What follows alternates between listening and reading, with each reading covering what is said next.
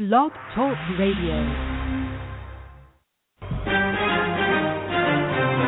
This is our common ground, alternative activist empowerment talk radio, speaking truth to power and ourselves. Who are you? You don't know? Don't tell me Negro, that's nothing. What were you before the white man named you a Negro? And where were you? And what did you have? What was yours? What language did you speak then? I am a revolutionary. Let's think about what we didn't do. Amen. Then it speaks to us and the possibility for us as a future person. Because ultimately, our people's future resides on what we do outside of the White House. African descent fairly, America failed. She put them in chains. The government put them on slave quarters, put them on action auction blocks, put them in cotton fields, put them in inferior schools, put them in substandard housing, put them in scientific experience experiments, put them in the lowest paying jobs, put them outside the equal protection of the law, kept them out of their racist bastions of higher education, and locked them into positions of hopelessness and helplessness. The government gives them the drugs, builds bigger prisons, passes a three strike law, and then wants us to sing God bless America? No, no, no. Not God bless America. God.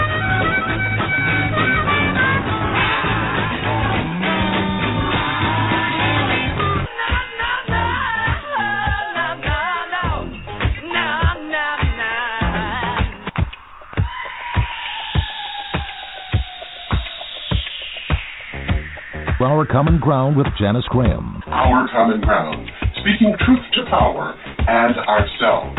Our common ground, a higher ground for discourse, discussion, solutions, and ideas. I'm Janice Graham, and I'll be listening for you. Talk, talk that matters. Transforming truth, truth to power, one broadcast at a time.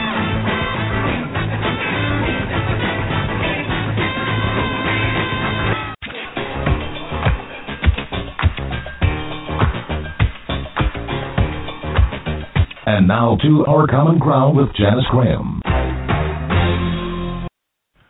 We are not interested in anybody liking us. The purpose of this existence is so that we can learn to like ourselves.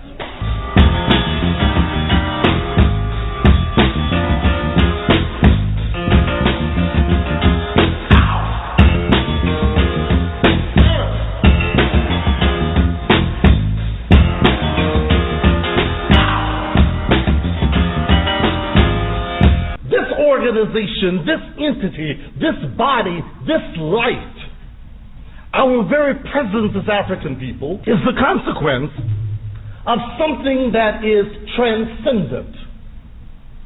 We must understand that we represent not only the residue of this insanity, but most importantly, we represent the very hope of our people.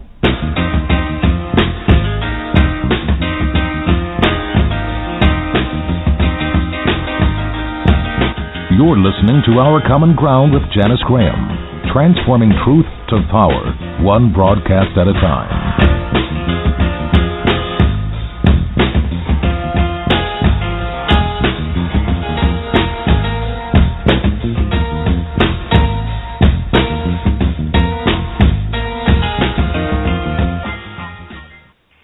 And we thank you for being here on our common ground. I'm Janice Graham, and I have missed you as well.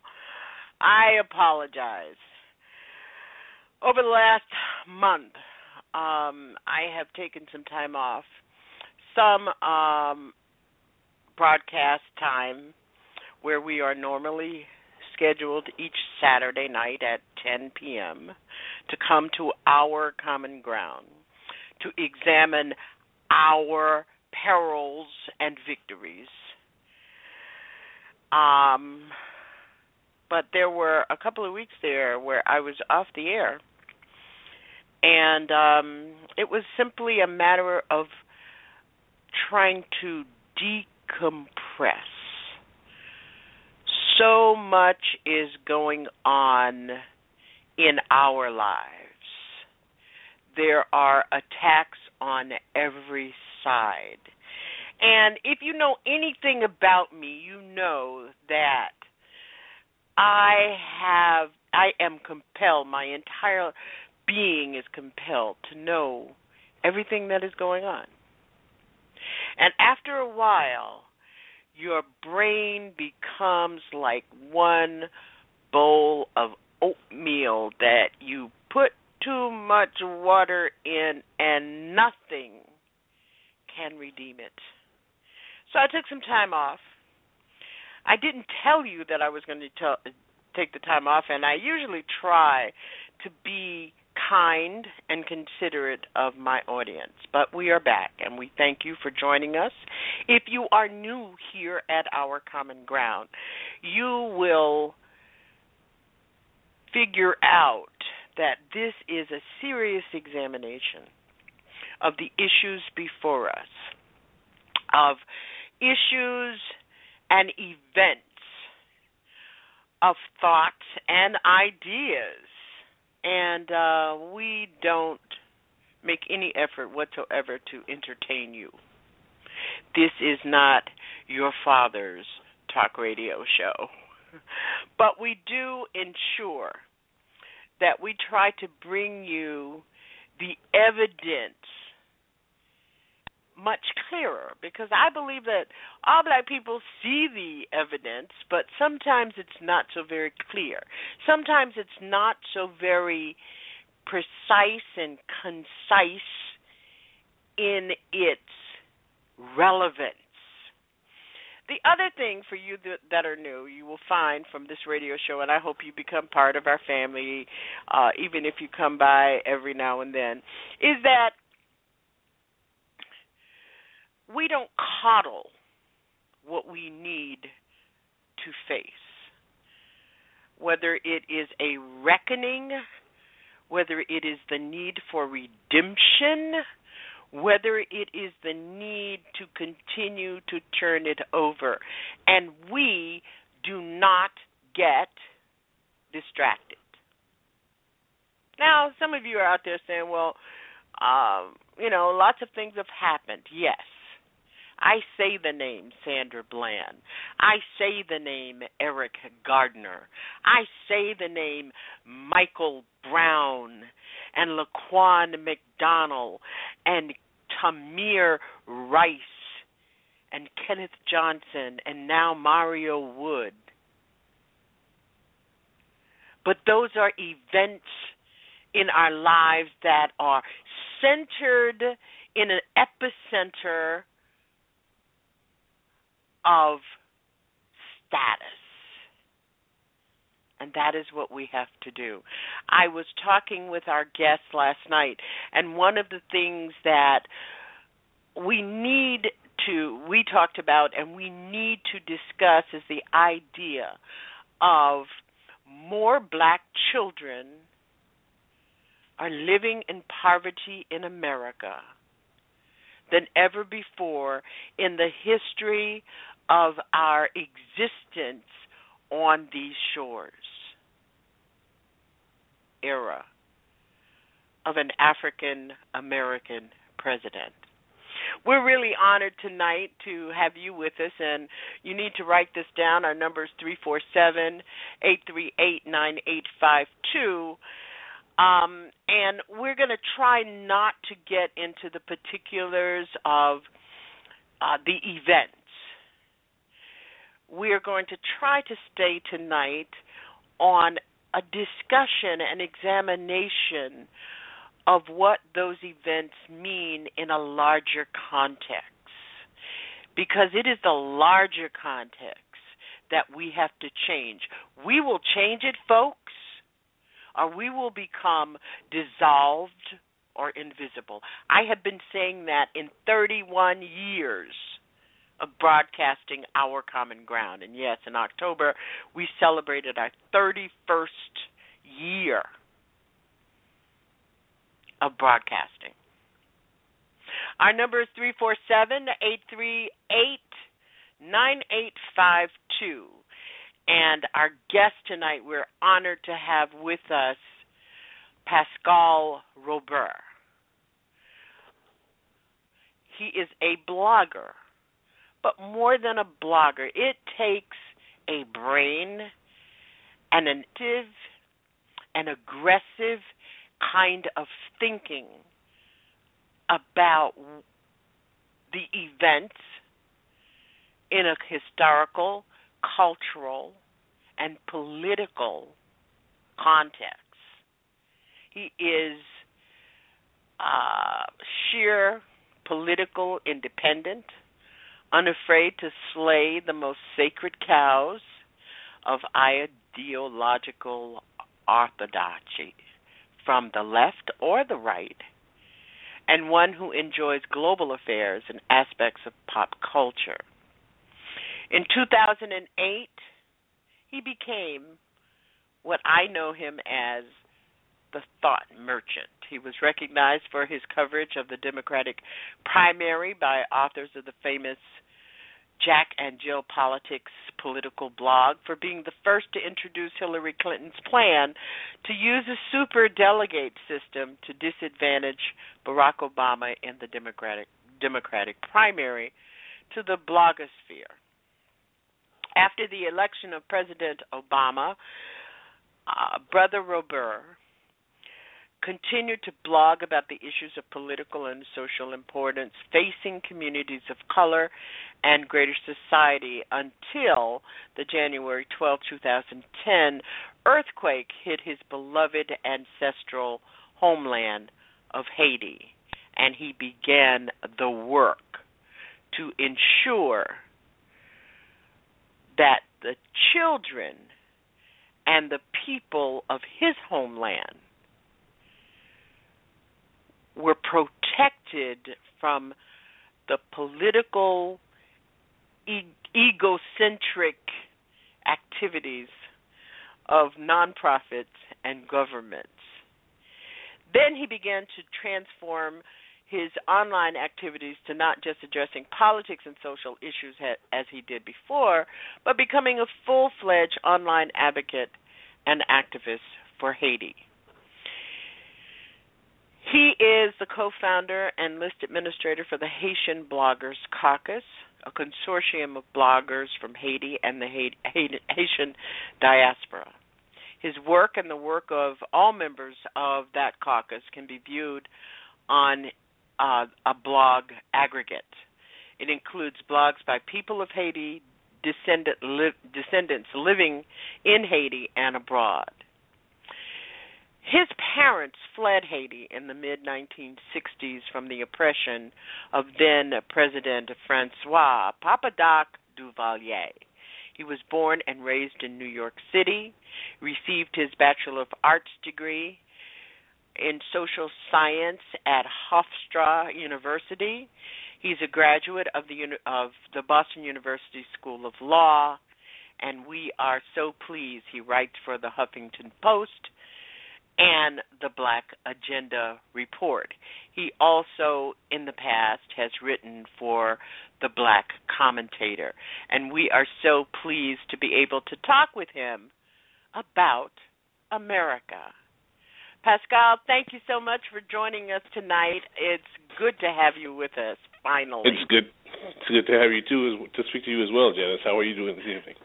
I'm doing great. Um, I, I feel like I just talked to you. uh, I mean, there are people out there who know I don't talk to anybody on the phone for five hours unless I'm doing a broadcast. But we really went through every one. Uh, I mean, I was still thinking all day long, uh, walking through our five-hour conversation last night, and it was so easy for me to put together an agenda uh, for our discussion uh, for for tonight, just based on uh, what seemed to just continually float up in our conversation uh, on last night. And I really thank you for the time, and I thank you for the education because it was an educational uh, conversation for me as well. Not a problem. One of the I things, Go ahead. One of the things, um, Pascal, that I want to um, uh, try to do tonight. I mean, it's not like you're going away or anything, and we can't talk again. but I'm just really anxious to get to a number of things. Black people in this country are really suffering. You know, you all are suffering, but you just don't. Some of you don't know it.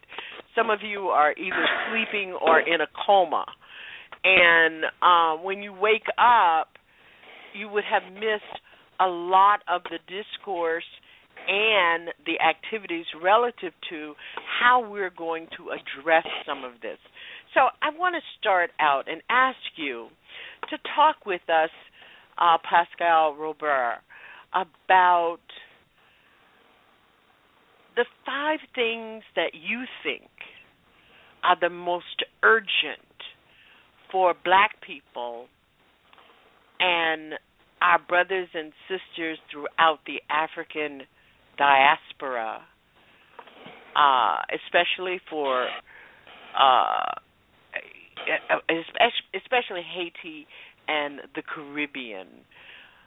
What do you think are the most urgent things that are collective in in in nature that face us as as a people, as a family? Uh, well, first of all, I want to thank you for having me on your program. Yes, I've been a big fan for quite a long time, and uh, I appreciate the opportunity to address these issues, especially considering that we talked yesterday about you know, the crisis that ex- exists in the black community, not only domestically but internationally. But to answer your question directly, for me, the biggest issue that we are facing as a people, as an African diaspora, but particularly black people in America, is is the root of what I consider to be most of our problems, and it is getting worse in the United States, and that is poverty. And when I'm talking about black people in America, to me, the biggest crisis that we are facing right now is that we now have the highest numbers of black child poverty that we've had in 40 years. And for the first time in recorded history, even though the numbers of white children uh, eclipse the numbers of black children overall, there are now more black children, according to the Pew Research Center, there are more black children in poverty now in totality than the number of white children.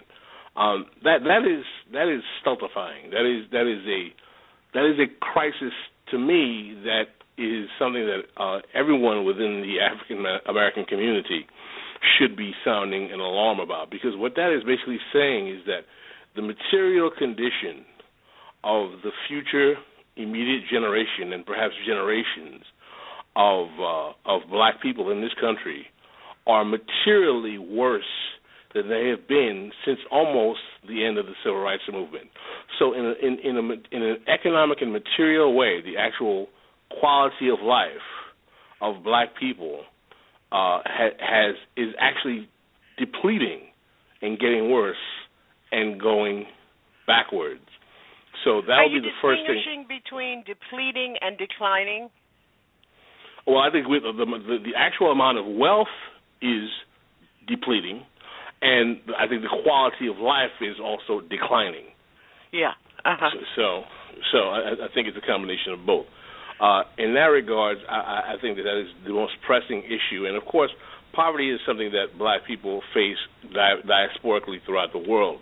And for me, my analysis of the relationship of blackness to the powers that are uh, basically stopping the advancement of the black community rest in the economic condition of black people. The relationship of black people to white people is a power dynamic. They have a certain power. These, this phenomenon that some people call white supremacy or racism is about a power dynamic between black people and white people. And the basis of that power dynamic is the economic ability of people of European descent to maintain the means and production that govern and flow throughout the planet and basically exclude black people from that control to the detriment of people of color.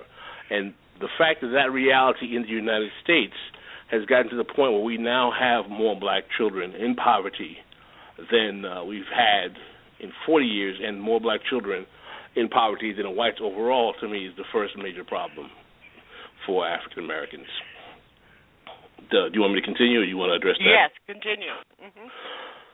For me, the the second biggest issue for uh, black people in the United States is mass incarceration. Uh, mass incarceration is a phenomenon that started right after the civil rights movement with the war on drugs started by the Nixon administration. It was a direct tactic designed to uh, basically a reactionary push against the radical black power era in an attempt to neutralize the voices of black people that were, you know, exploding in the streets with the uh, urban rebellions.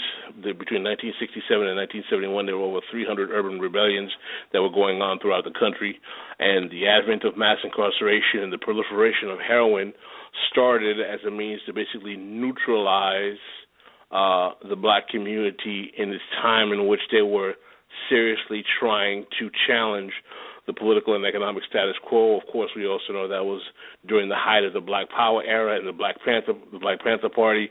So this was not simply a run of the mill uh, reaction to crime and criminal activity. Currently, right now, uh, is anywhere between uh, 50 and some say 55 percent of the incarcerated uh, population are African Americans, but we only make up 12 percent of the population.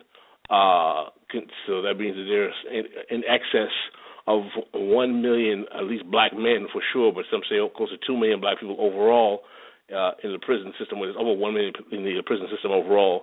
So the the actual toll in which mass incarceration has on the quality of life, because as you know, once someone is incarcerated and they have a felony record, the ability to get a job is profoundly, profoundly hampered.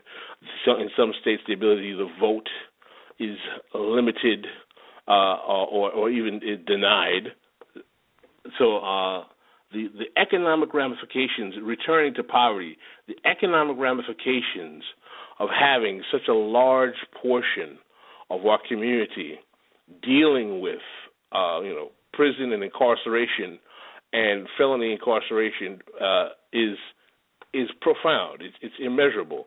This is something that has weighed on almost every African American family in this country in some way. May have a distant cousin or even a close cousin or family member or immediate family member that is incarcerated. So for me, the the toll of mass incarceration and the need to to to stop this onslaught needs to uh, it needs to happen. The, the, there needs to be a massive, massive transformation of not simply the role of policing, but the whole function of the criminal justice system needs to be absolutely transformed and changed, and there needs to be serious analysis of what is the function and necessity of criminalizing blackness in America? What are the origins of the criminalization of blackness? What is what combined with, as we were talking about earlier, the origins of deeming poverty as being correlated to blackness? These things are not accidental, and these all have a specific function and role in the American capitalist system. So those are the first number one and number two. The third most pressing issue for me facing black people in the United States, I would say, is uh, the education system and the decimation of the public school system with the rise of uh, the reactionary charter school system that is basically forcing, you know, in some numbers over 50,000 black and brown teachers have been fired within the last eight to ten years. It is causing a crisis because, as you know, the black teacher say, served a specific role in the black community. Traditionally, the black teacher was a person who would be the, the community organizer, the political educator, the social healer, the one who would convey information. The the black teacher was the glue of the black community going back decades in this country, and the fact that we not that the, the the rise of the charter school agenda, with not only No Child Left Behind but Race to the Top, the mass closing of public schools throughout this country, the epidemic of public school closings and teacher firings is a problem. And my my point is not to say that the public school system was a uh, was pristine before that. That's not my point. But what I'm saying is that when we are going to a privatization model of charter schools, and that's really what it is, it denies community control of education. And when we deny community control of education, we are denying people the ability to have a role and say in what is going on in their communities.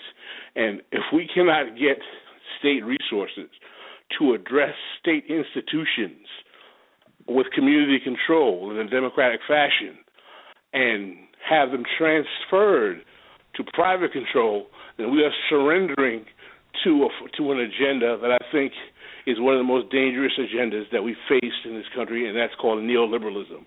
Neoliberalism is just a fancy word for privatization. It basically means that the government is giving up state functionality to the private sector, and the private sector is going to be responsible for dictating government services to the population without having that same amount of community control. So that's the third thing. The uh, the fourth thing that I would say is a pressing issue, particularly to the black community of the United States, is the mass, massive exponential growth of gentrification. I think that gentrification is basically the purging of black people from the cities that we have had dominion and control over for you know over two generations. Massive, a perfect example, perhaps the worst example of gentrification that I can think of is the way in which Katrina, the natural disaster, was used as a pretext to purge that city of tens of thousands of black people and turn it into a you know a, a vacation wonderland for elites completely decimated the public school system there, which was not a pristine one at all. But now it's basically the model for the neoliberal city. People are saying that the best thing that ever happened to New Orleans was Katrina, that you had basically black people leaving and disappearing and being forced out into the into the hinterlands was a good thing. So I would think that gentrification would be uh, the fourth major issue of uh, the black community that I think is problematic.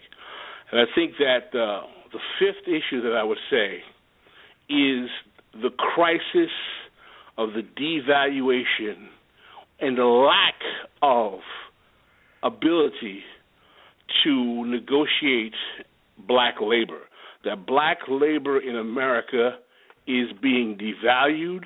We are moving to a post labor society in America with the rise of the sharing economy, the Uber economy, with massive, massive uh, uh, removal of manufacturing jobs, which have been exacerbated now with the advent of the TPP, the Trans-Pacific Partnership, which is the trade agenda that President Obama has so vociferously advocated that will ship thousands of manufacturing jobs over to Asia just compound that with NAFTA and GATT, which had already shipped those jobs, and those are the jobs that are most important to provide quality wages to all working class and working poor in this country, and the working class do represent the significant majority of the African American community. So the fact that those jobs are disappearing, that black labor is becoming devalued, what does it mean when you have a collective group of people who do not have labor skills that they can negotiate economically as a vehicle for power in the United States.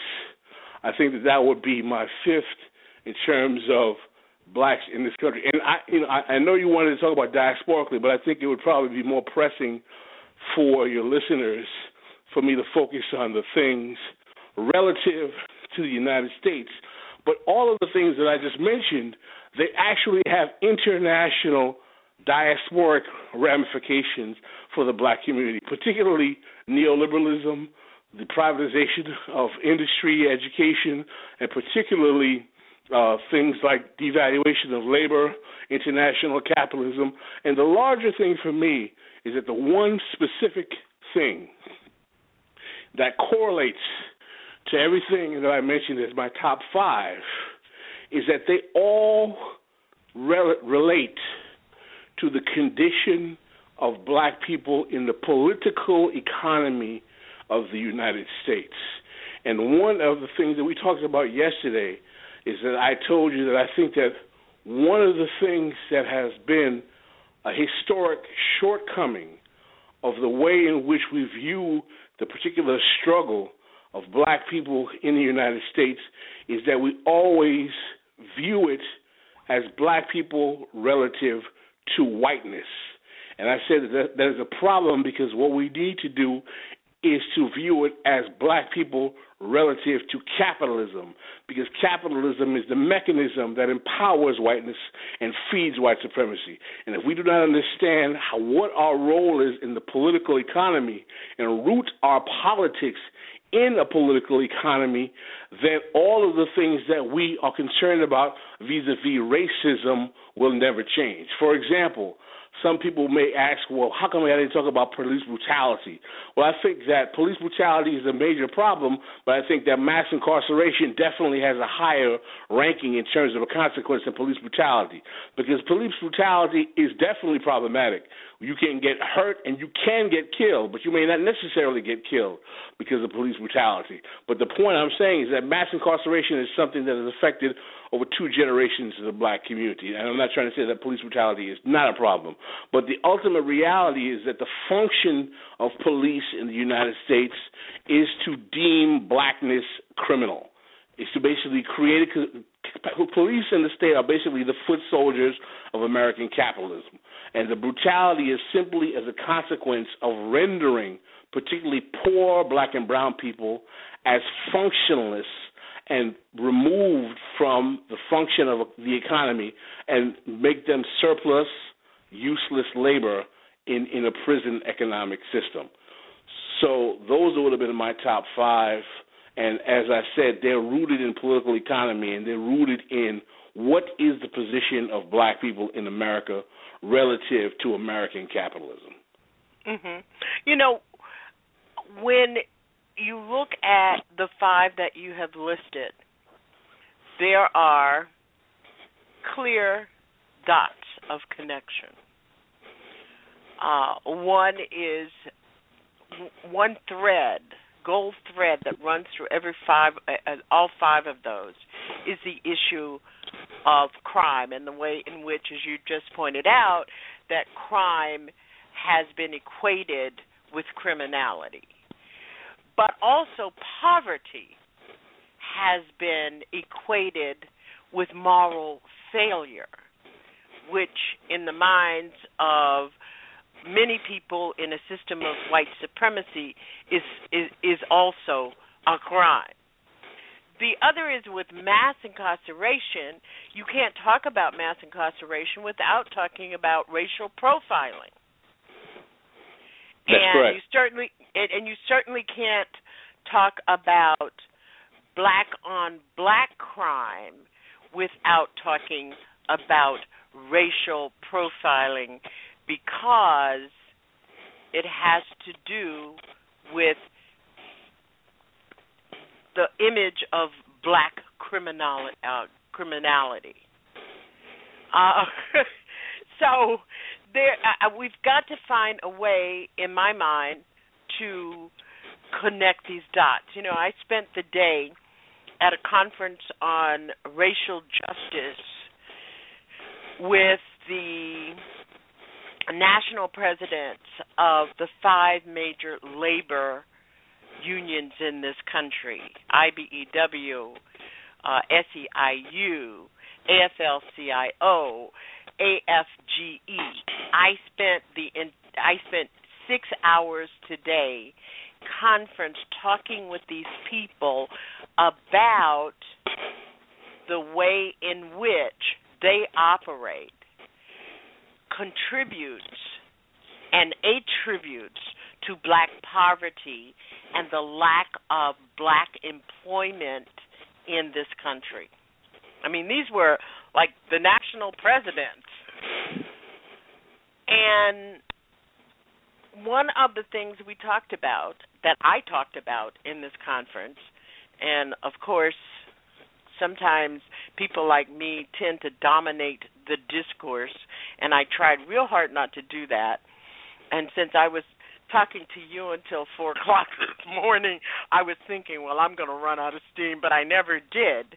Was the idea that these union heads have got to begin to think through the ways in which they can influence a number of issues. And one of the things i pointed out is that there is not there that these unions also have a membership called state local police.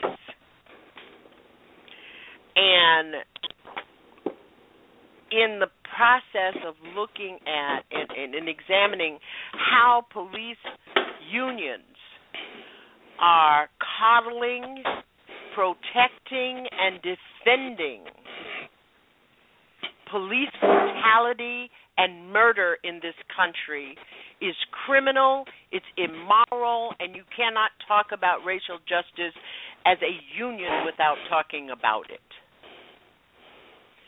And there was one gentleman who also offered that the unions should start dropping support because unions provide legal support to these police officers. Um, particularly in the area, you know, like if, an example is Baltimore. The police union is paying for lawyers for the uh, in the Freddie for police officers who have been died and been indicted in the in, in the Freddie Gray case. And the Absolutely. question is, here is how dots get connected. But I want to ask you about this. When we talk about the black community, what is your analysis about what that is? Oh, that's a that's a very that's a very good question, and I think my my my answer might be somewhat controversial. Is that um, I'm actually coming to the point where I question whether there is actually one unified, cohesive black community. And what I mean by that is that I think that because of racism and the function of the way in which what you know racism functions in American society, it creates this illusion of racial kinship and racial uh, uh, unity amongst people who actually, because of their economic reality, have very different agendas in terms of what functions they they have in society. I think that what we actually have is a black community or black people who are of different class positionality, who have different interests, but because they are in a position in which they view the quote unquote white power structure as opposing them, that they assume they assume that they are all on the same page. And I think that the most damaging way that that has played out is the way in which traditionally the political agenda and the economic agenda of the black community has been dictated by black elites, generally university trained elites and educated and professionals, setting the agenda for the majority of black people who are actually working class and a, lot, a significant portion that are poor, less than 25% of black people are college educated. We have a small tier of black elites, and that has been the case for over a century, that are dictating the political agenda of a community of people who do not reflect their economic reality because the majority of black people are working class people, uh, you know, working poor actually. And the agenda that has been set by that elite, by that educated elite, has reflected their desires relative to the American capitalist power structure or white power structure more so than the desires of what the majority of the black and brown people who are working class and the rest that are poor desire. To to to, to refer to that quote by E. Franklin Frazier, the famous uh, uh, black sociologist of the early 20th century, who said that because of its desire to uh, obtain the approval of whites, the black elite have never played a responsible role in the black community. That's a powerful statement. This is a man who was the premier sociologist. Uh, one, you know, he wrote the Black Bourgeoisie. Of course, most people know that book, which was a a a, a scathing critique of the black elite.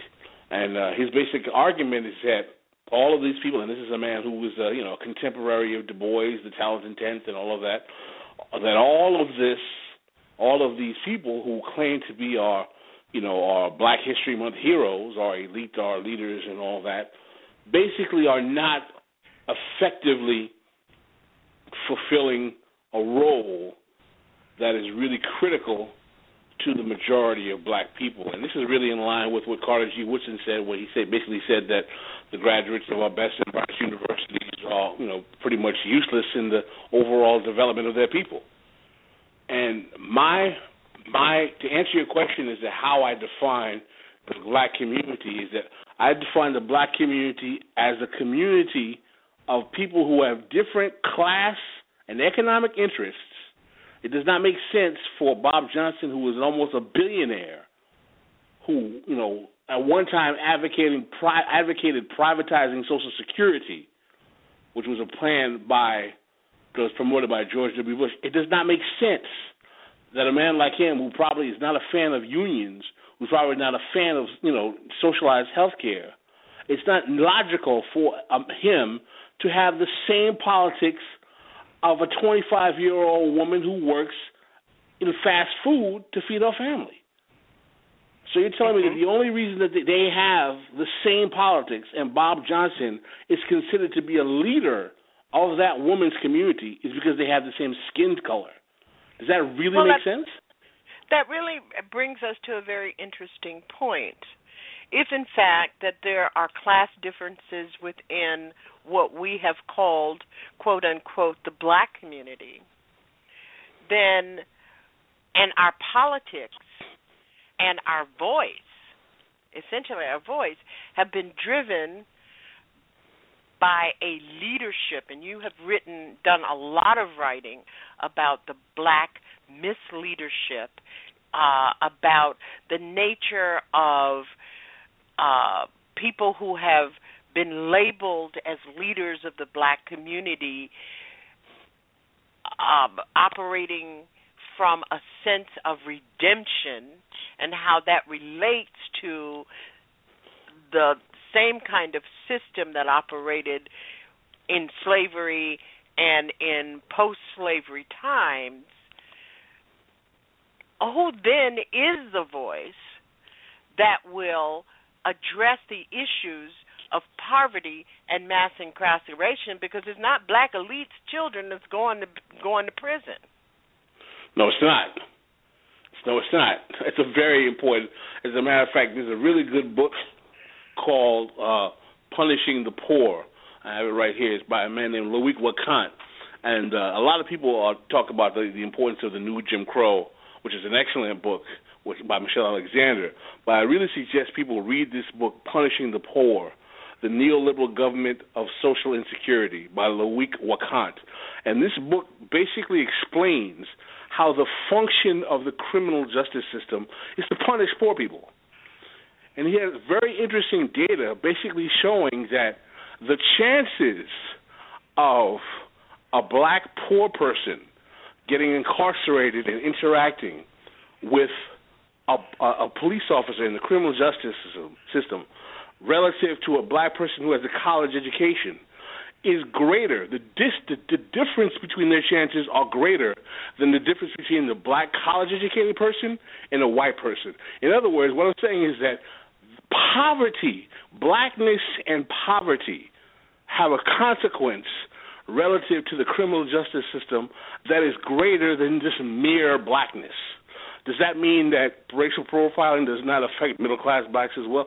Of course, but statistically, the people who are the most over policed are poor and the working poor within the black community. So that's a very important point that you bring up. Mm-hmm. Now, eh, let me ask you. Um, there was a report, uh, economic report, um, in the mainstream media last week, which re- which was talking about research that concluded that uh, there are more people in America than there are middle class people, and I didn't quite get what definition they had used to frame the research. But one of the things that occurred to me is that uh, if you do if you do that kind of examination on a national scale, then where is and who does the research? And Tommy Tommy Curry and I talk about this all all the time about the need for more empirical uh, data, uh, both for uh, c- contemporary analysis, but also to put we have to put everything in our historical and and and cultural context. So if if that is so, even if we had the development, which I'm I'm I'm not optimistic that we will, of public policy that addresses some of the issues, um, you know, tax derivatives, tax reg, uh, regulatory, um, tax regulations being uh, altered and and and revised. How is that going to benefit black people? And and you know the other thing, Pascal, and I know I'm I, I keep hold uh, I keep moving around, and as Yvette uh, Carnell indicated that we were going to talk about everything, the whole notion that um, that the people who make public policy or who say that they make public policy uh, promulgate legislation on in our interests. Do they understand that in that pool of uh, great poverty poverty in the United States, that inside that are poor black people who are really at the bottom rung of what whatever empirical data that they have gathered.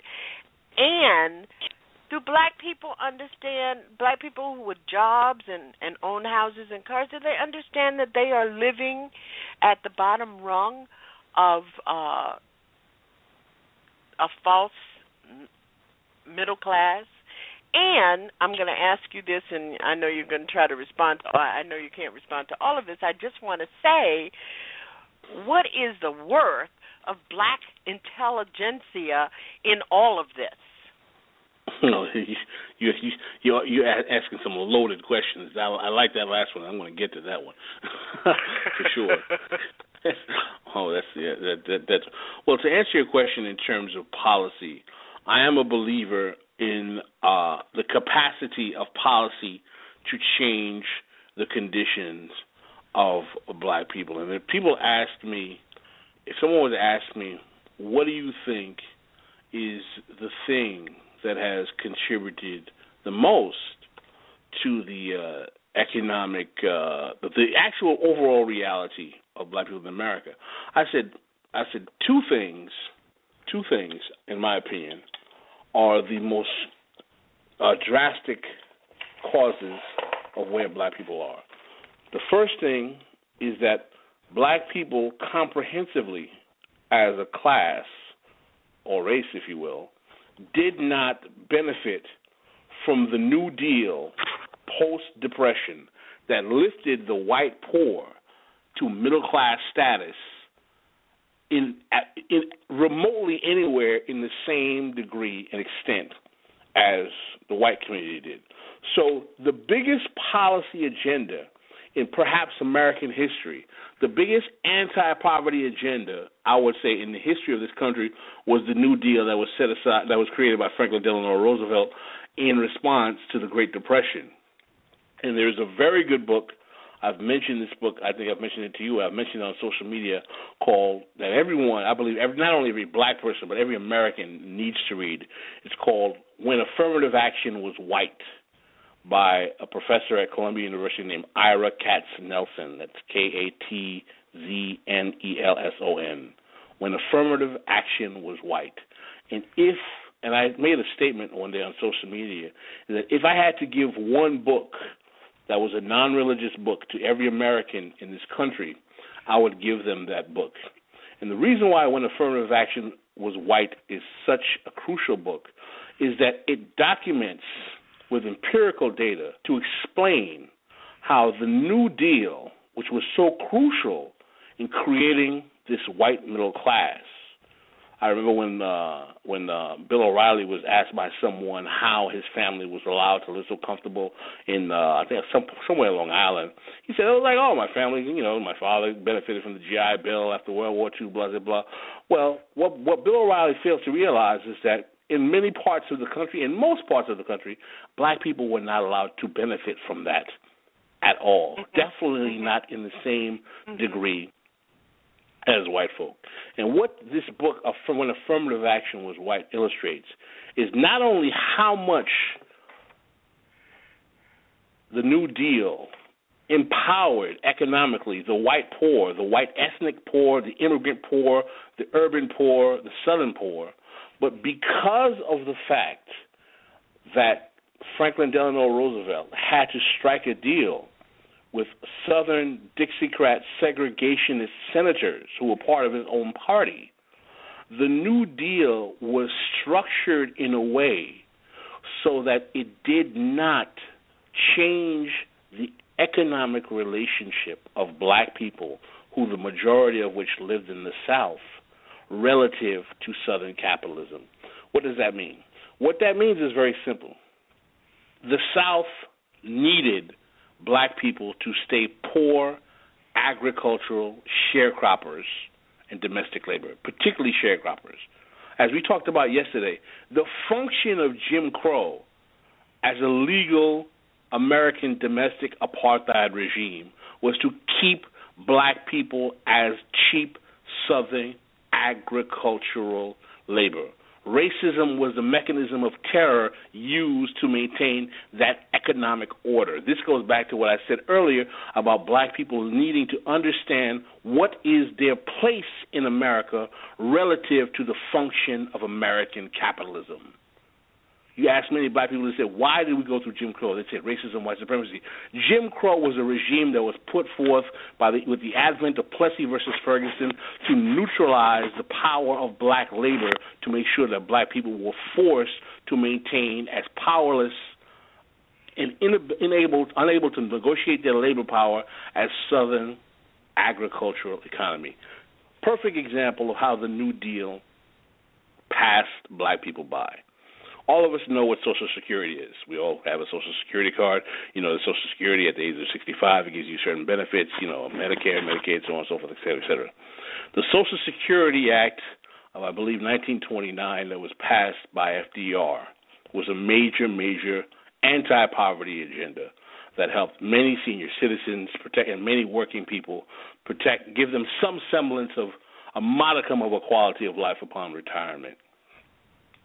Well, the thing that is interesting about the Social Security Act is that there were two categories of labor which up until 1959, that's 30 mm-hmm. years, mm-hmm. almost 1960, were completely denied Social Security benefits.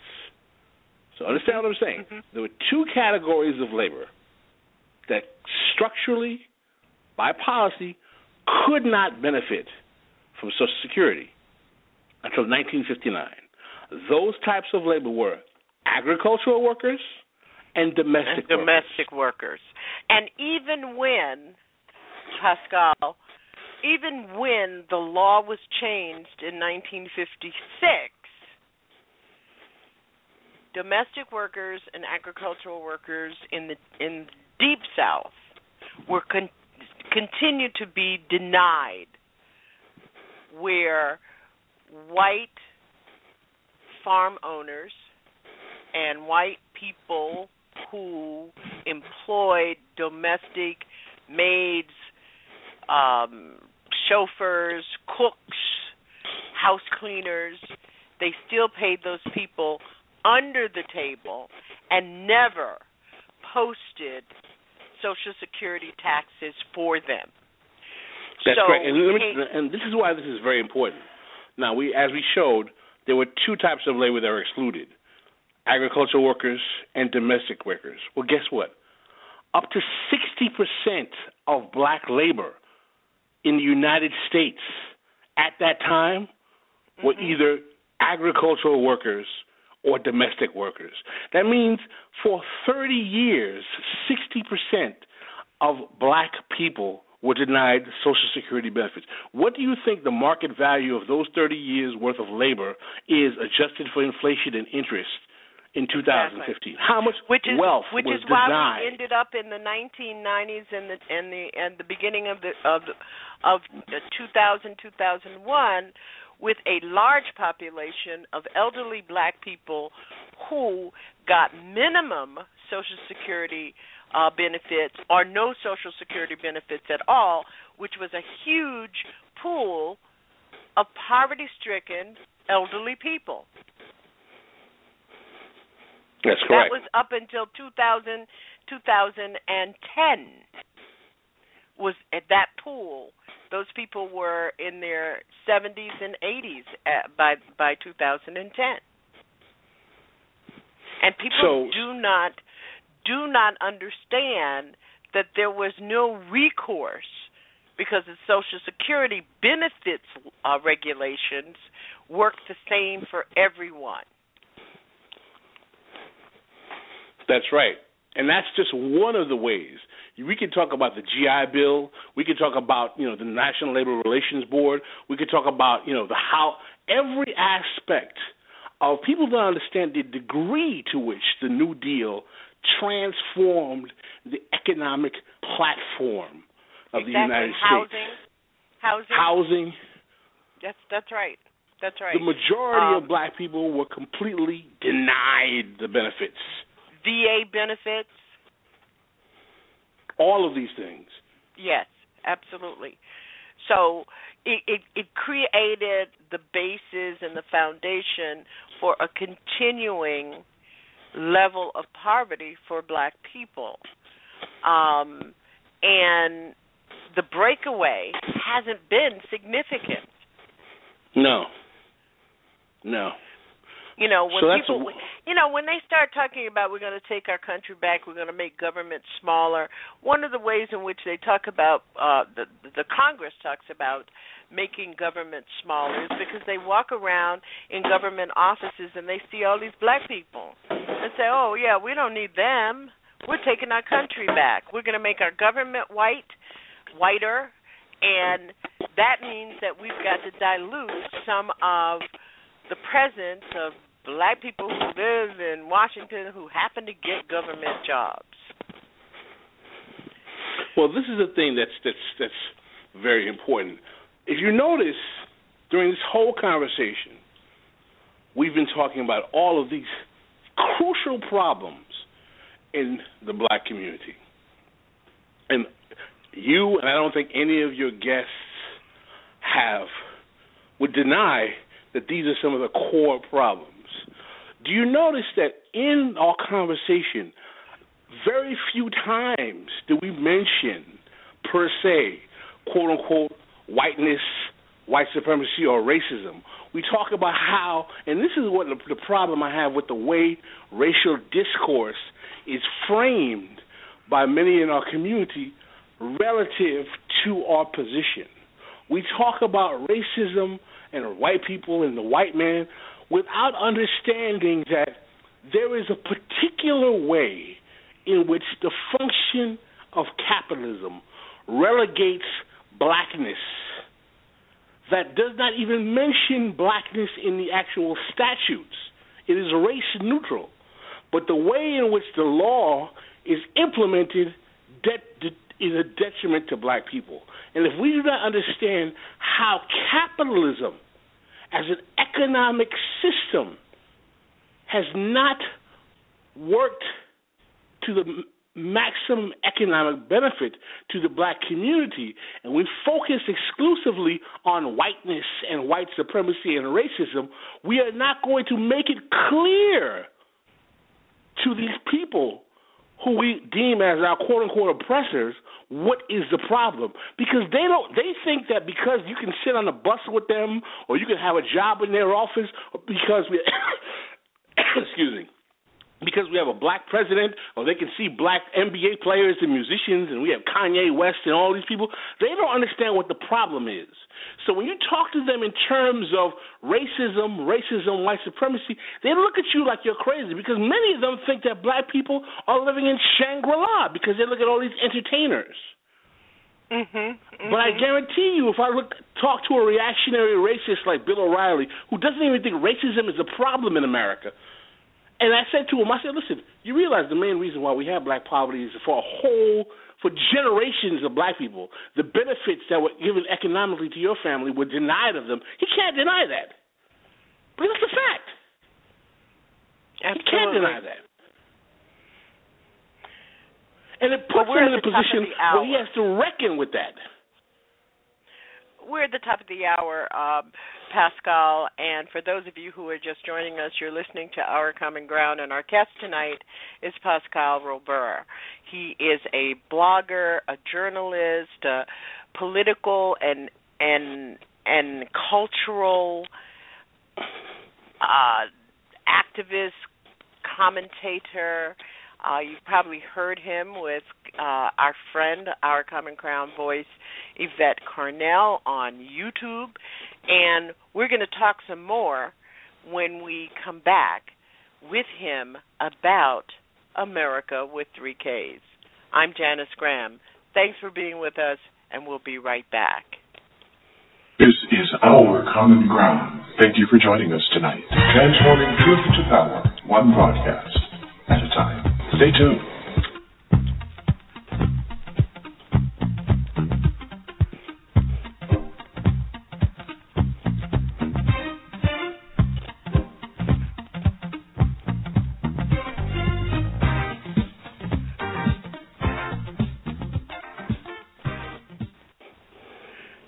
What is that? Oh, that? It's my time machine. Does it work? Sure. Just hit this button. Dinosaurs. Cool. Or we can go here. Hey, that's Napoleon. Oui. Or we can go to the future. Wow, hey, you have this nice house. Do I have a nice house? No, you didn't save any money. Always spent it on vacations and stuff. If only there was a way I could go back in time and correct that bad habit. Yep. Okay, the time machine is not real, but the saving thing is. Get in the habit of putting some of your money in savings each week through a 401k, savings account, or financial investment. Put away a few bucks, feel like a million bucks. For free ideas and easy tips on saving, go to feedthepig.org. That's feedthepig.org. What does this crazy little button do? This message brought to you by the American Institute of Certified Public Accountants and the Ad Council. I Declare Show is where we deal with the difficult real raw right now. If it's real raw right now, Talk Media, come on, baby, say it with me. It can only be the I Declare Show. Talk soon. Join my friend and colleague on Blog Talk Radio every Tuesday night at 9 p.m. The I Declare Show with India Declare. Are you breathing oxygen in? Are you raising the energy up? Or are you bringing the energy down? There's no middle ground. It's your real, raw, and right now talk radio. I Declare Show, Tuesdays, 9 p.m., Blog Talk Radio. I declare it. Dealing with the difficult real raw right now. The I Declare Show. Baby. I mean, I get all kinds of stuff thrown at me. How do I stay focused? How do I have faith in my people? Because I want my people to, you know, come up and do whatever. But I'm telling you, sometimes it is so tough. I'm like, you know what? Read my book. I, I think that um, all of us all of us are in the trenches, you know, and on different levels. Like I said, you know, I, I always try to think about whose shoulders I, I stand on, and I thank God Harriet didn't get too tired, you know. Um, and and I think it takes it takes a great effort, and I think a lot of it is a psychic injury. I know we do need to take care of ourselves, and and I and I want us to learn how to embrace and love each other and be patient with each other, and to understand how I want to say this because it's very important what we do to each other with words.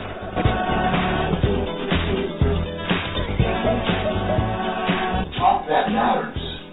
Speaking truth to power and ourselves. Our common ground, Saturdays, 2 p.m. And we thank you for being with us here tonight on our common ground. I'm Janice Graham, and if you are new to us, our number is 347 838 9852. We are so pleased and honored to have a very brilliant, one of the most brilliant contemporary thinkers of our time, Pascal Robert. And you should know the name. You can join him on Huffington Post he is also uh, on Twitter. And in our first hour, he has suggested to us uh, punishing the poor, the neoliberal government of social insecurity by Locke Laquant, and when affirmative action was white, an untold history of racial inequality in 20th century America by Ira Casson Nelson. Katznelson. And yes, Katznelson. Uh, and we thank you so very much and hope that as you begin to dig out of the place where we are, uh, that you will begin to take seriously the kinds of information that you that you tap into. You know, you can listen to some of this stuff and and get entertained and you'll have brain damage and wonder why you missed this and missed that. Pascal, as we were going out, you were t- we were kind of like concluding and connecting the dots about uh, who is poor, why we're poor, and the history of the engines that drove us and continue to drive us because one of the things the top one of the top urgent issues that you mentioned uh, as we began to talk was gentrification.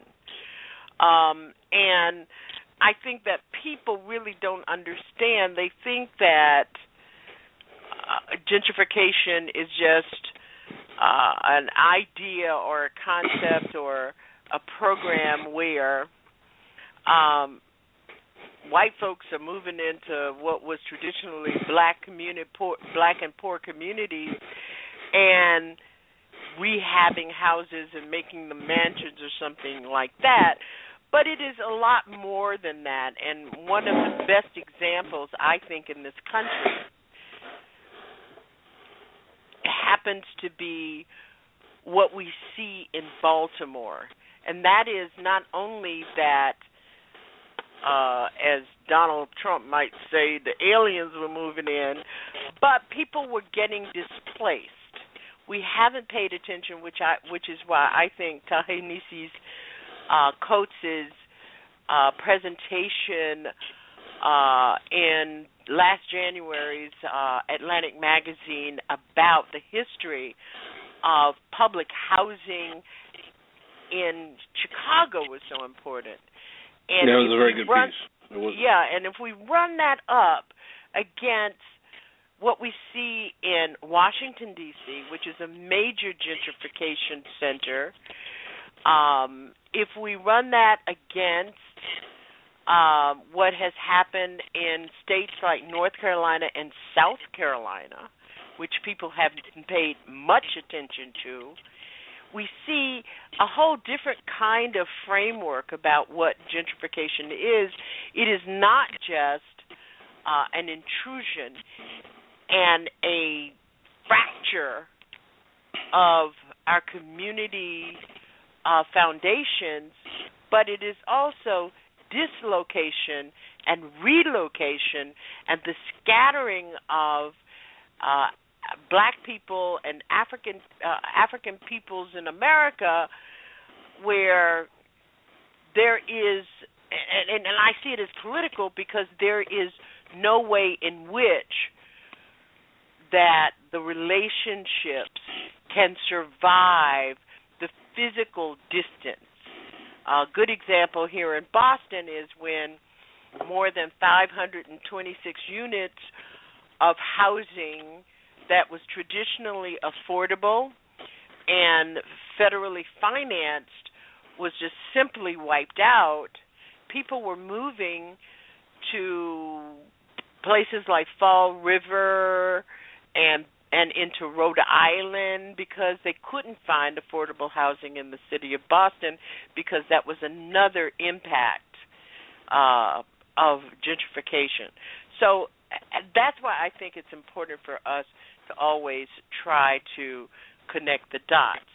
Now, we really have been talking about um, those things which are so seriously critical for for black people. But you know, I want to ask you to give us and I give us your your take on how the black intelligentsia, the black political leader misleadership or leadership however you want to characterize it has failed in regard to places like Baltimore in regard to the issue of, of poverty and black people, the issue of mass incarceration, the issue of black labor, and the issue of our lack of control over the education of our children. Well, well this is you know this is a very important important question because uh, you know we have uh, this black political class over 10,000 some odd elected officials we've had in the black community since the Voting Rights Act. At one time, almost every major city in this country had a black mayor. We now have a black president. We have the Congressional Black Caucus. Uh, we have all of these black political officials that we've had since the Voting Rights Act, yet the material condition of black people in this country is precipitously worsening day after day after day. And not only is it worsening after we having all these black representatives, but we have a history of black representatives, particularly, i.e., the Congressional Black Caucus uh, and our black president, implementing policy that has disadvantaged and been damaging to the black community. Why is it that members of the Congressional Black Caucus have supported policies such as mandatory minimums, which deny judges the ability to negotiate sentences for convicted felons who may have mitigating circumstances that diminish the severity of their crime and cause them to deserve to have their sentences reduced. Why is it that we have over half of our congressmen in the Congressional Black Caucus, even recently, supporting mandatory minimum sentencing bills? Why is it? Why do we have members of the Congressional Black Caucus fighting net neutrality, which is a crucial way to protect free and open internet for people, particularly for poor black people, yet they're doing the bidding of of the telecom industry? Why is it that we have large parts of our black political class supporting the privatization of education through charterizing our school system instead of trying to empower our public school system? Why is it that we have our our, our black leadership class and our, our black our black uh, congressional black caucus members and our black political class representing the interest of gentrifiers, banks, financial institutions in the black community, signing you know legislations that are exacerbating gentrification? Why is it that when Ferguson was up in flames, people were saying, "Well, look, there's no black representation in that city. There's no political, there's no black people in office. This is why this happened." But yet, when Baltimore was in flames, and we have a city that had probably over 30 years of black management on all political levels, people had to keep their mouth closed and say, "Well, why did it happen here?" Mhm. Why is it gonna... that after all of the all of the years and decades of support for the Democratic Party, and I and I, I, do not favor either of the two parties. To me, they are two sides, two wings on the same vulture that are preying on black people. That's how I look at the two party system. So I do not say that to try to bolster the value of Republicans but black people do not vote over 95% for Republicans. You vote for over 95% for a political party that in the last 25 years, one of its presidents, Bill Clinton, put more black people in prison than any president in, in prior history, gave us Wall Street deregulation that caused a subprime mortgage crisis that evaporated black wealth in the worst that it's been since the 60s, gave you welfare, welfare, welfare reform that put poor black and brown women and men on the street. Yet for for years, you guys were acting he was the first black president. Why are we so wedded to a black president now who signed a plus loan program that eviscerated historically historically black colleges and, and, and universities? Who requested a sequester to force cuts by his own Democratic Party that did not want the Social Security that has devastated black and brown poor people. A president who was advocating for a, trans, a Trans-Pacific Partnership economic trade agreement which will evaporate black labor in this country, damaging it even more than it has been. Because he's a black Democrat with a beautiful wife who has, you know, these two cute kids. This lack of political sophistication and our, our willingness to believe that we have to be wedded to these people, to these parties, has been profoundly damaging to the black community. So that's what my position is on the black political class. I have a profound amount of contempt, and I could, I mean, if I if I had the opportunity, I could we, we could spend hours alone talking about the mm-hmm. duplicitous, the duplicitous, treacherous nature of our black political elite class and how they have been damaging to the well-being of most black people perhaps since their ex- beginning of their existence. You know, it's really interesting that you, even when you have discussions about this with uh, the so in with inside the so-called conscious uh, community, inside the black activist community, that you constantly hear the question of why do poor white people continue to support the the Republican Party and people like Ted Cruz and Mitt Romney and and and Donald Trump and what's their affection for Ben Carson and support of uh the the neo neo clan sitting on the uh, on the Supreme Court. But we are not asking those questions of why we continue to support a party that has never articulated an authentic agenda to address the five issues. They keep talking about the. I mean, it, it's almost Pascal, and, and correct me if you think that I'm way off the off the off the farm on this, but it's almost as though it has become vogue.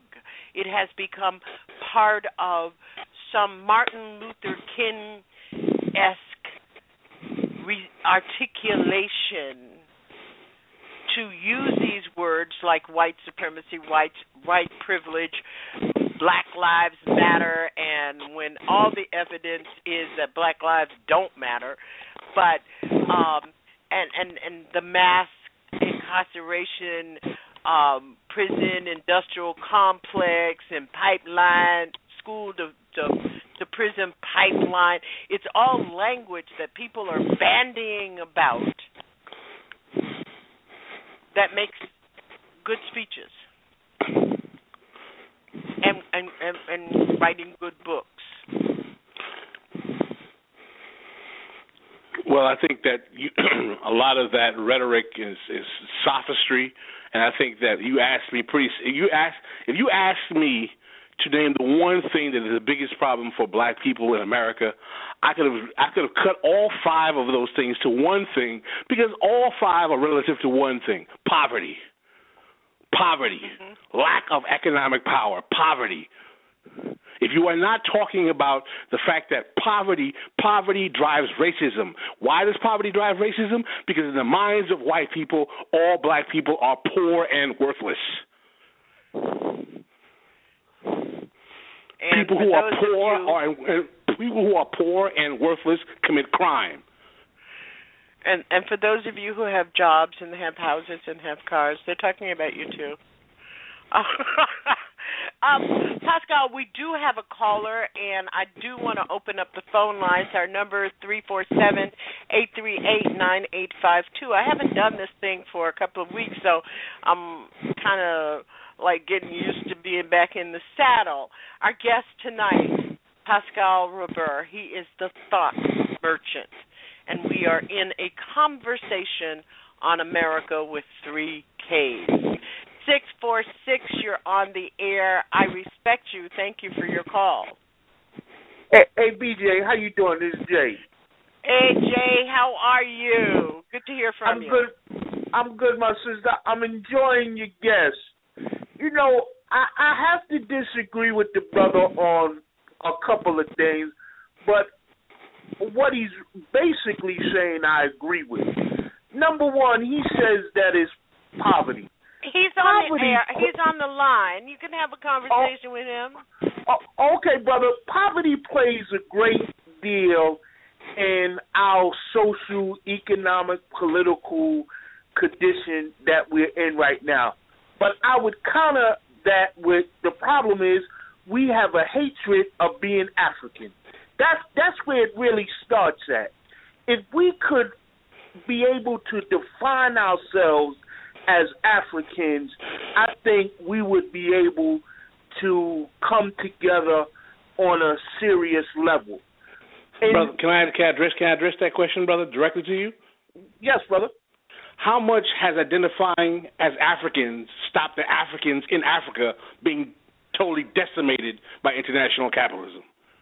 Well, well, you know that's the thing. If they if they truly understood that they were Africans and well, had so, to they, they, you got to let me finish, people, brother.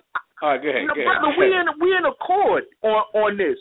The point of the matter is when you are able to define yourself as who and what you are and able to control all of the resources that are within yourself and your people, then you have the ability to fight poverty. That's where we have gotten caught up in this whole social dynamics because we as a people have first been totally brutalized since the European has came into our existence. And it has gotten to the point today, brother, to where it's just like you were saying earlier about these politicians. These politicians only have one purpose in regards to our people. That's for them to be able to continue to get a check and to be able to get a pension once that check is over. Everyone talks about Martin Luther King. Martin Luther King been dead for over 50 years. I don't understand why we still talk about him. Because the bottom line is Martin Luther King played the great role in our total um, brutalization at this present time by making us want to integrate with this beast. We were on a path of self sufficiency. Now we're not on that path. We're on a path to where, when you talk about poverty, we can't even get ourselves out of poverty, brother, because we have not been able to collectively come together to build economic wealth to challenge this white man because we want to integrate with him. So you have these black so called leaders now, every time you turn around, pushing, like you said, the Democratic, the Republican Party, when neither one of those parties never done anything good for us as a people. If you look at the Democratic Party and you really analyze what they have done over the last 60, 70 years to us as a people, you can't have anything good to say about them because, like you said, Bill Clinton was absolutely a monster towards people of color. What did he do? What has Obama done? He's been in office for seven years now, talking about reforming the prison industrial complex. Has there really been any reform because now you'll give somebody 10 years instead of 15 or 20? So, I mean, we as a people are not collective on any level to where we will ever be able to sustain ourselves economically, emotionally, or anything because we're too busy trying to integrate with a beast, somebody who don't like us, don't love us, who have no use for us other than what we could give to him, like you say, in regards to creating his wealth, which puts us in a poverty position. So why why must we keep on going down this same path? The only path we can now go to to save ourselves is to figure out how we can learn to identify ourselves as African and create some semblance of an economic base to challenge this beast, or to at least be able to hire your child and anybody else's child. Because the bottom line is, as intelligent and as smart as your kid may be, who are they going to for their survival on the planet but the white boy?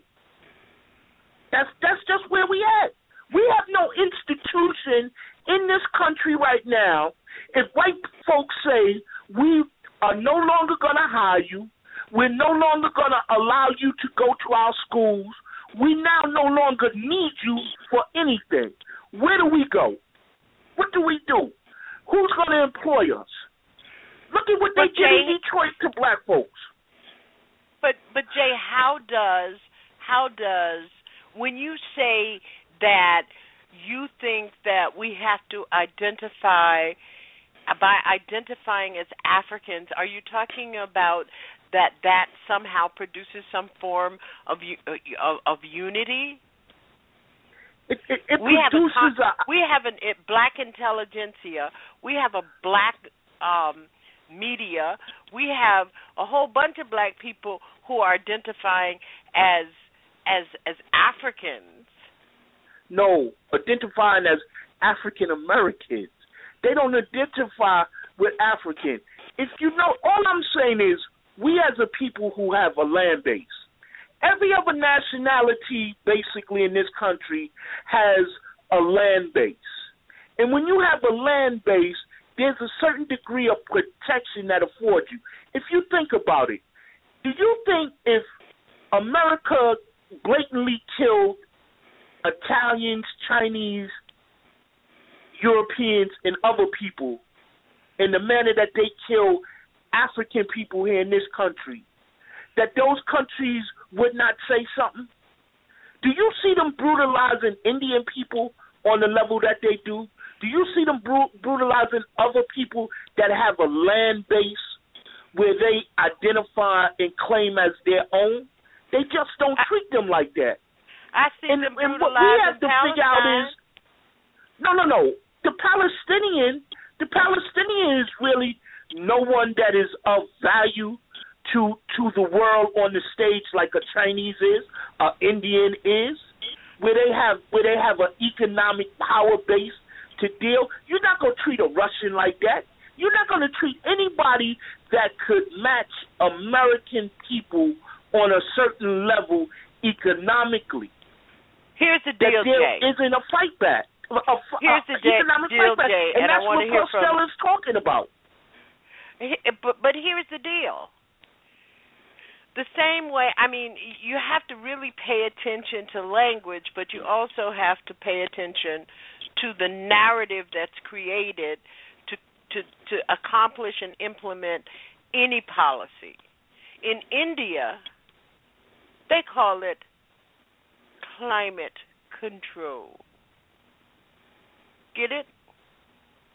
No question. Pa- pa- I, uh, let, I, I want to hear Pascal talk about this whole notion of how we have disguised we have disguised some of this environmental climate control stuff over we have layered it over a, a global effort around depopulating about about depopulating large countries like India. Yeah, depopulation efforts are definitely uh, a massive problem. A lot of people talking about vaccinations as a means of doing that. You know, some people consider those conspiracy theories, but depopulation is is a, is a Malthusian. If you read the, the philosophies of Thomas Malthus, who was a British philosopher, who basically talked about how the need to control the resources on the planet uh, because of population. This is something that's been part of the Anglo-American policy agenda for over a century and uh, there was a very interesting documentary that I was watching. It's actually in French, you know, and for those who can find it, uh, it's online. I have to think about the actual link. It was talking about how there was a conference of French elites and bankers in Paris, and they were basically talking about how the need there will be a need to cut the population of Africa down by 50 percent to maintain the global productivity of the world for the rest of the 21st century. But I would like to address the brother, the brother Jay, because I don't want to think he's he's dodging. Um, I'm dodging his question. And he makes no, not very, at all, very, brother. Yeah, yeah, he makes a very interesting question, and I want to address this because this is this is a point of contention that I have with some of my some of our nationalist brothers, and and and, and I admire the passion that our black nationalist brothers have, and I admire the, you know their dedication to the black community. But there's certain things that we need to to really consider in terms of the condition of black people in America. First of all, when people say things like we were better before integration, I want you to understand don't phrase it that way. Phrase it this way. We were better under Jim Crow. Because that's what you're saying. What you're saying is that Jim Crow was better for black people than integration. When you think about it that way, it doesn't sound as good. But that's actually what you're saying. You're actually saying that Jim Crow, don't say integration was bad for us. No, say Jim Crow was good for us. Because when you say Jim Crow was good for us, it changes the whole way you think about that argument. Because that's actually what you're saying. You're saying yeah, Jim Crow, which was the most damaging regime and legal and social and political reality for black people in this country. That Jim Crow was good for us and integration was bad. When you frame it that way, I think you will think twice before you say integration was the worst thing that happened to us. Because if you realize that, you will realize that in 1966, under Jim Crow, 55% of black people lived below the poverty line. Now you can imagine yeah, how low the Parcell, I understand what you're saying, but see, you have to you have to look at it a little bit broader. I agree with what you're saying, but you must remember, Jim Crow wasn't on the level in the in the in the east and the west like it was in the south. So the majority and, of black people lived in the people, south. Huh? But the majority of black people lived in the south. The majority of black people still live in the south. That's a fact. Yeah, yeah, but people don't. But people don't look at it on on those terms. You you know what I well, mean? That's the problem. think about, that's the problem. Okay. But, but the thing is, my brother, that's what I'm saying, Jay. When black people say we were better before integration, which really means we were better under Jim Crow, they don't understand that. First of all, Jim Crow was not only in the South. Jim Crow was in Chicago because, as Sister Graham was saying, if you look at Ta-Nehisi Coates' uh, piece on Chicago housing policy under Jim Crow, it was segregated. You couldn't get a GI Bill loan to buy a house in a nice neighborhood. You could you might not be able to get a, apply for the bill in segregated neighborhoods. So Jim Crow. So anytime I hear my brothers from the conscious community say integration is what is what destroyed them, destroyed us, I want them. I, what I really want them to say is what you're saying is that Jim Crow was a good thing for black people because that's what you're saying. Well, well, I I I can agree with partially what you're saying, but then again, if if we go be honest, can we say we we're still under a form of Jim Crow today. Uh, I'm glad you said that, brother, because you know what? I agree with you. The problem was not that we were integrated. The problem was that we were not fully integrated. I'm glad you, you can't said never, that. You, you can never be fully integrated with your oppressor because your well, oppressor no, is doesn't totally need you that this much. is, I'm glad you said that because my question is, who is the oppressor? Is the oppressor a person or is the oppressor a system? the, the the oppressor is a system which is implemented by people. Right. Are all those people white, or are there, are there people of different colors who are implementing that system? I would say they're people of different colors, but we know who the head if of that's it the case, let me and we you a question, know brother. who Wait, wait, benefits stop, from stop, it. stop, stop, stop. If that's the case, why are we talking about white people? Because the bottom line is, it's white people who control the planet. That, actually, that's not the case. That's who- not the case. There No, are no, no. people of color throughout the world who are benefiting from this economic system or helping run this economic system that is damaging people who are poor who look like them. Is there a disproportionate? Wait, hold on. Is there a disproportionate benefit to white people? Of course, because they started the system. There's no denying that. What I'm saying is that the system is at a position right now where it cannot function without the black and brown collaborator, or what they call I the agree. comprador Let's class. talk about the Okay, so my last question to you is this, Pascal. I'm agreeing with what you're saying. I disagree with some of it. So we had a great balance. My question is, where do we go from today, separating ourselves from the Martin Luther Kings and the rest of these so-called leaders? How do we get ourselves to a position Okay, today that we can question. move and forward there's as a something you said. There's something you said I do agree with, though I, I'm not a fan of black capitalism. I'm an anti-capitalist, but I, that does not mean I don't believe black people shouldn't control their economic resources. I wouldn't be talking about poverty and economics if I didn't believe that. I do believe we have we have this. There's a fundamental question we have to ask right now. Some of us have to ask because there's some of us who are chilling, who are working the mechanisms of the machine.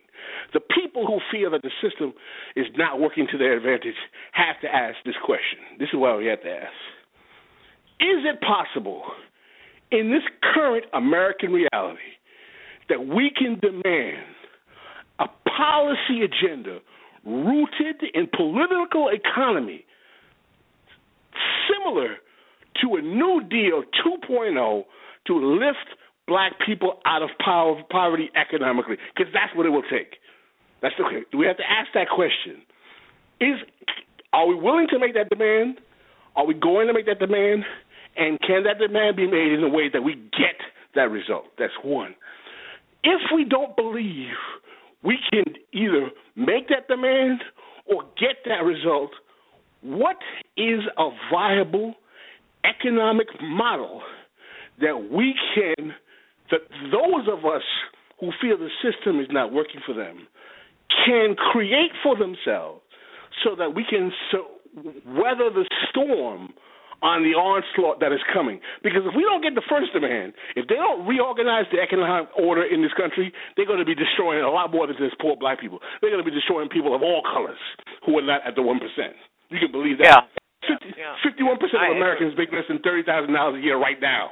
That's a fact. Well, you just made that plain. Jay, thank you thank you so much for the call. Thank you, and Pascal. I, I really, I really enjoy what you're saying, and and the question that you just asked is is a question that we must all think about. And I would say this, brother, you need to put together a think tank of brothers and sisters who could answer that question in the near future. Hotep. All right, Hotep. You know, see, Pascal, here here is the deal. That we have not done the proper kind of analysis of who represents our interests, who represents our immediate and our long term empowerment. We haven't done that economically, and um, I'm hoping that I will have Darrick Hamilton and Sandy, um, uh, Dr. William Darity, with us next week uh, to talk about these issues. But we, we have we do not recognize we we are still meshed in the symbolism, and that really goes to Jay's comment about we're still holding on to the words of Martin Luther King. We're we're we're we're quoting um, Malcolm. We're quoting Garvey. We're quoting um, uh, people of our history who have been important in terms of voicing our interests. But at the same time, we're not looking at the people who are in front of us who have some form of control. That's that's absolutely correct, and uh, I think part of the problem is that we fall into something. I wrote a piece for Black Agenda Report called "The Fallacy of Racial Kinship Politics." And what does that mean?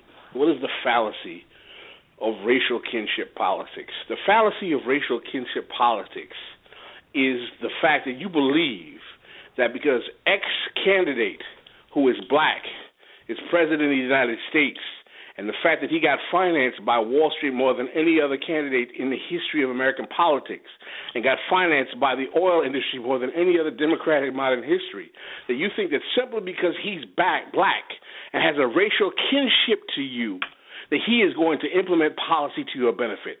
That is ridiculous. Because because it, it assumes that blackness has this magical ability to to to alleviate greed from the human psyche. And part of the problem we have had is we have fallen into this fallacy of racial kinship politics. We feel that because we have a congressional black caucus, we got all these black faces in high places, that the brothers and sisters aren't going to sell us out.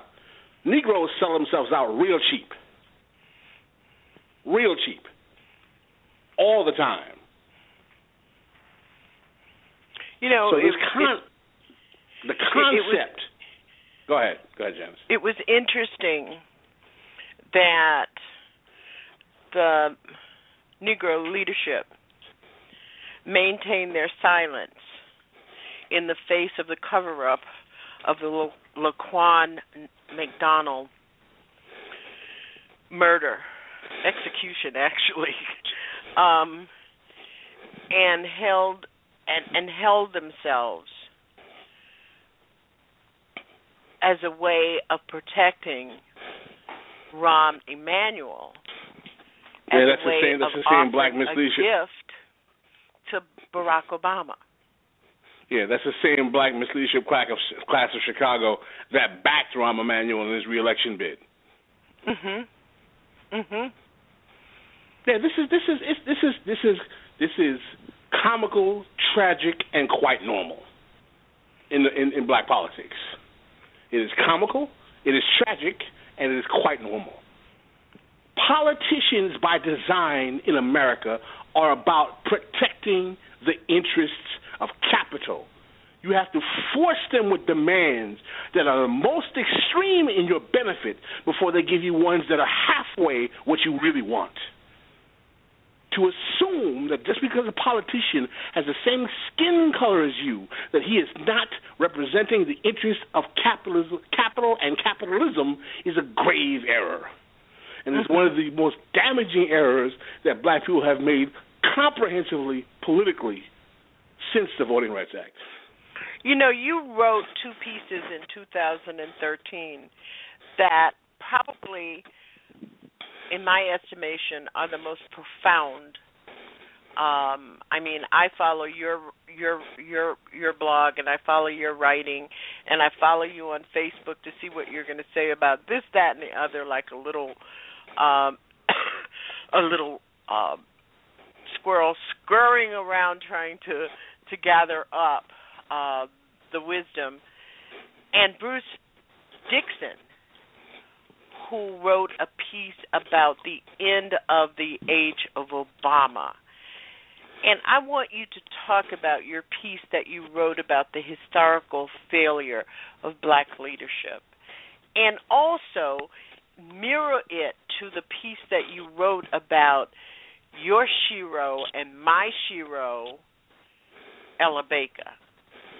Oh, that's it. Ella Baker is a, the most underappreciated black leader probably in the history of this country.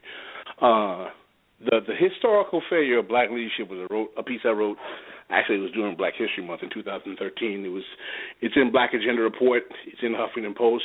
If you Google the historical failure of black leadership and my name, you can find it at both sides. And what that piece that piece was about was doing a, a retrospective analysis as to what has been the nature of black leadership, what is black leadership, and why has black leadership really been unable to deliver for the black community in a way that truly comprehensively improves the condition of black people. And the ultimate thesis of the piece is that one of the reasons, problems that we had with black leadership before the Voting Rights Act, and even some to some degree after, but definitely before the Voting Rights Act, is that black leadership was something that was chosen by the top down as opposed to the bottom up. In other words, the power structure of American society chose Booker T. Washington. The white media establishment decided it was going to focus on Martin Luther King or focus on Malcolm X, and that it always tends to follow. It they focused on Du Bois. There are other leaders that we have had in the black community who provided powerful solutions, but the power elite of American society did not focus on them and did not concentrate on them because they did not feel that they could be used to a specific agenda. A perfect example is the great Hubert Harrison, the voice of Harlem radicalism. I have the book here by mm-hmm. Jeffrey Perry, who wrote about Hubert Harrison, who was one of the greatest black leaders we had in the early 20th century, who developed an economic and political agenda to empower the black community that was that was definitely something more more dynamic. This is a man, by the way, who was the teacher of Marcus Garvey Marcus for our black Garvey. nationalist brothers exactly. who are who are the fans of Garvey. This is the man. This is a man as conf, as self confident as Marcus Garvey was. This is a man who Garvey went to for instruction. Mm-hmm. Hubert Harrison. And and and for those of you who might not remember, and you can go into our archives here at Blog Talk Radio, the OCG page, and you can find our interview with Jeffrey um, with Jeffrey Perry uh, about his book and and about his work and his advocacy, which is so tremendous. Um, I've had the pleasure of attending one of his lectures here in Boston uh, on Harrison, and he is just absolutely riveting in terms of what he uh, presents and his understanding of how important Harrison was. Thank you, thank you for mentioning that, uh, Pascal. Yes, yes. So the point I'm trying to say is that black leadership in America is generally framed in a way in which the power elite choose and pick leaders who may have some basis of legitimacy in the black community, but they are elevated, and usually they are elevated in a way in which they are played against another leader to create this kind of dialectical, what's called a Hegelian dialectic. That's nothing but a sophisticated intellectual way of saying you take two polar opposites, you create a conflict between the two, and you take a synergy of the two ideas of both and you use them in the way that you want. So you end up having Booker T versus Du Bois. You end up having Du Bois versus Garvey. You end up having Malcolm versus Martin. This Hegelian dialectic, this dichotomy, this game that the power elite have played in manipulating black leadership has been a way for them to control the narrative of what are the options that we're able to choose in the black community when we are neglecting options that could be more practical to us, like a Hubert Harrison, or like someone like a Ella Baker, or someone like the Malcolm X grassroots movement that has a wonderful cooperative economic plan. We, those are things that we don't hear about no one knows that we've had movements like that or people like that. We don't hear about their agendas because certain people who have a certain char- role of using charismatic masculinity, this kind of, you know, uh, oratorical showmanship, that go back to the black church that we fall prey to because we like a good speech. Yep. And we fail to realize that what is the substance behind the speech? What is the agenda behind the speech? And to tie that in to the piece I wrote, Ella Baker and the Limits of Charismatic Masculinity, that piece was written uh, in regards to a book that I had read by Professor Barbara Ransby called Ella Baker and the Black Freedom Movement – it's a great book.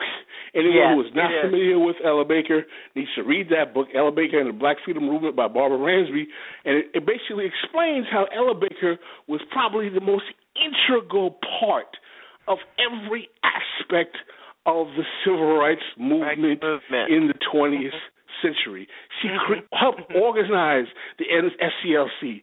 She worked for the NAACP. She she was teaching and basically instructing uh, uh, the, the ministers in the SCLC about st- strategy and planning. She created SNCC, where Stokely Carmichael came out of. She was very radical, and she fundamentally believed that it was not the role of black elites to dictate the issues and concerns of black people. What you do is that you empower people with information and you give them the power to make decisions of themselves. We don't need black preachers, teachers who are, you know, these educated Negroes with silk suits telling us what to do. You can empower people to make decisions for themselves. And I think that one of the things we need to do to address what Brother Jay was asking is that we need to go back to the Ella Baker model of empowering the poor and working class in our community and stop with this notion that we need some charismatic brother who can speak at the microphone rhapsodically to move the crowd without an agenda that can actually change the condition of black life in this country. I think that there is a reason why all of this, all of these failures, you know, as lawyers we we we we write these briefs and say that so and so has failed to blah blah blah and and um and and and and, and do the citation on the regulatory blah blah blah but we need to do that kind of analysis for every member, for every person that has that is in elected office who say that they represent our interests. We need to break the cycle of allowing people to do to to, to do their personal their personal hustle on the backs and shoulders of of black people. We we we've got to stop doing that. We don't have a lot of time, uh, Pascal, but I did want to get your take on where you think we are and what this new form of fear mongering uh, about terrorism on the homeland uh, and what what that means for us as black people. Well, uh, in terms of this quote unquote uh, terrorism, you know, the, the, whenever I hear people talking about the terrorists, terrorists, the first question I ask is, who are the real terrorists? Who are the real terrorists? Is ISIS the real terrorist, or is the government that killed almost two million Iraqis and destroyed their country and destroyed their infrastructure the terrorists? you know, say, is Al Qaeda the terrorist, or is the country that had Muammar Gaddafi assassinated, destabilized Libya, turned that country upside down to now it's a complete war zone, the terrorists.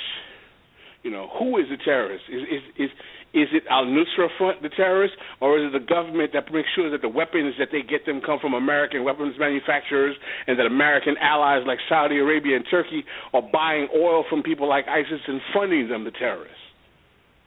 So when we, when we talk about these things about terrorism and global terrorism, the first questions I ask, I said, number one, who pays these people? Who arms these people? Or who gives these people orders? All right, and all of this, all of these groups, whether it's Al Qaeda, Al Nusra, Al Shabaab, Boko Haram, all of these uh, ISIS, uh, ISIL, or Daesh, whatever you want to call it, these are all proxy organizations created by American allies in the petro monarchies. What are the petro monarchies? Saudi Arabia, Qatar, uh, Bahrain. These petromonarchies are taking a perverted form of Islam to infuse a psychotic, nihilistic vigilantism in Muslims who are poor and desperate all over the world to act as act as proxy soldiers for American empire to destabilize key Muslim countries to allow the American government to justify military intervention to assure American control of resources in competition with the only hegemonic counterparty we have, which is China and the Soviet Union. That's all this is. This is a chess game us against the Chinese and the Russians and using the resources of the Muslim world as the as the as the as the prize. Period. Mm. It's been going on mm-hmm. since 9/11. 9/11 was nothing but the shot heard around the world to get the scramble going. So that's my whole my my position on this quote unquote terrorism, and who are the terrorists and who's funding the terrorists, and why we have terrorism. And this is not a conspiracy theory. You can go to mainstream sources and you can find out. Google who who created ISIS, who created Al Qaeda. There's a YouTube of Hillary Clinton testimony test, testifying before the U.S. Uh, Senate committee, basically admitting yes, we created Al Qaeda. You can find a YouTube of of of of, of Joe Biden on YouTube right now admitting that the United States allowed its allies, like Saudi Arabia, to create ISIS knowingly. There's a video of the former director of uh, of uh, the DIA, the Defense Intelligence Agency, who left last year, who basically said in a memo that yes, we knew that ISIS was being created, and we basically allowed it to happen because we thought we could be using it to destabilize Assad in Syria. So we need to cut this con game like the evil terrorists. We know who these people are in this. The United States government and intelligence agencies know who these people are. They know who finances them countries like Turkey, who are our allies, are buying oil from them. This is a kabuki dance. a kabuki dance with grave global consequences. You know, people say, "Are we going to World War III?" Of course, because every century, at the beginning of a new century, these global imperialists need a new war to turn over the chessboard and rearrange the pieces. Absolutely. 1915, you had World War One. 1815, you had the Napoleonic War. 715, you had a, there was a major war in Europe. 16 to 16 early 1600s, you had the uh, the Thirty Years' War. This is part of Euro Anglo-American Empire. This is the game they play to reorganize the chessboard at the beginning of every century. They play this con. It is the game. Pascal Robert, you have given us so much information and analysis and nudged us into places where most people, most black people dare not go. And one of the things bef- before we have to say goodbye to you, and I'm sure it will not be the last time that you join us on our common ground, is how can people like me people who are independent media uh, concerns do a better job in bringing voices like yours uh, to our people? That's a that's a powerful question. uh, well, I think the first thing we have to do is we have to have dominion and control of independent black media that's not bought off and paid for by corporate sources. And I think the internet has provided a great, a great, uh, a great opportunity for that. And we have to promote the truth tellers in our community. And one of the reasons why I appreciate you, Janice, is because you are one of the truth tellers in our community, and that we have to promote promote people like the publication I write for, Black Agenda Report. We have to promote people like Yvette Carnell, like Jamu Baraka. We have to promote people who are the truth tellers in our community who may not be getting the media accolades and acclaim of yeah. being put on MSNBC and toeing the party line, but are willing to say what needs to be said. And there's a reason Absolutely. why they're not getting that media acclaim is that's because the truth threatens the status quo, and the status Yep. quo is not your friend. Well, thank you for being with us tonight, and you will be getting a call from us to come back and talk about some specific things around Haiti. Thank you all for joining us tonight at Our Common Ground, and join us next Saturday night at 10 p.m. We're glad to see Alpha with us, and he is recuperating well. Pascal, thank you so much, and good night. See you next Saturday night, all of you. Thank you so much.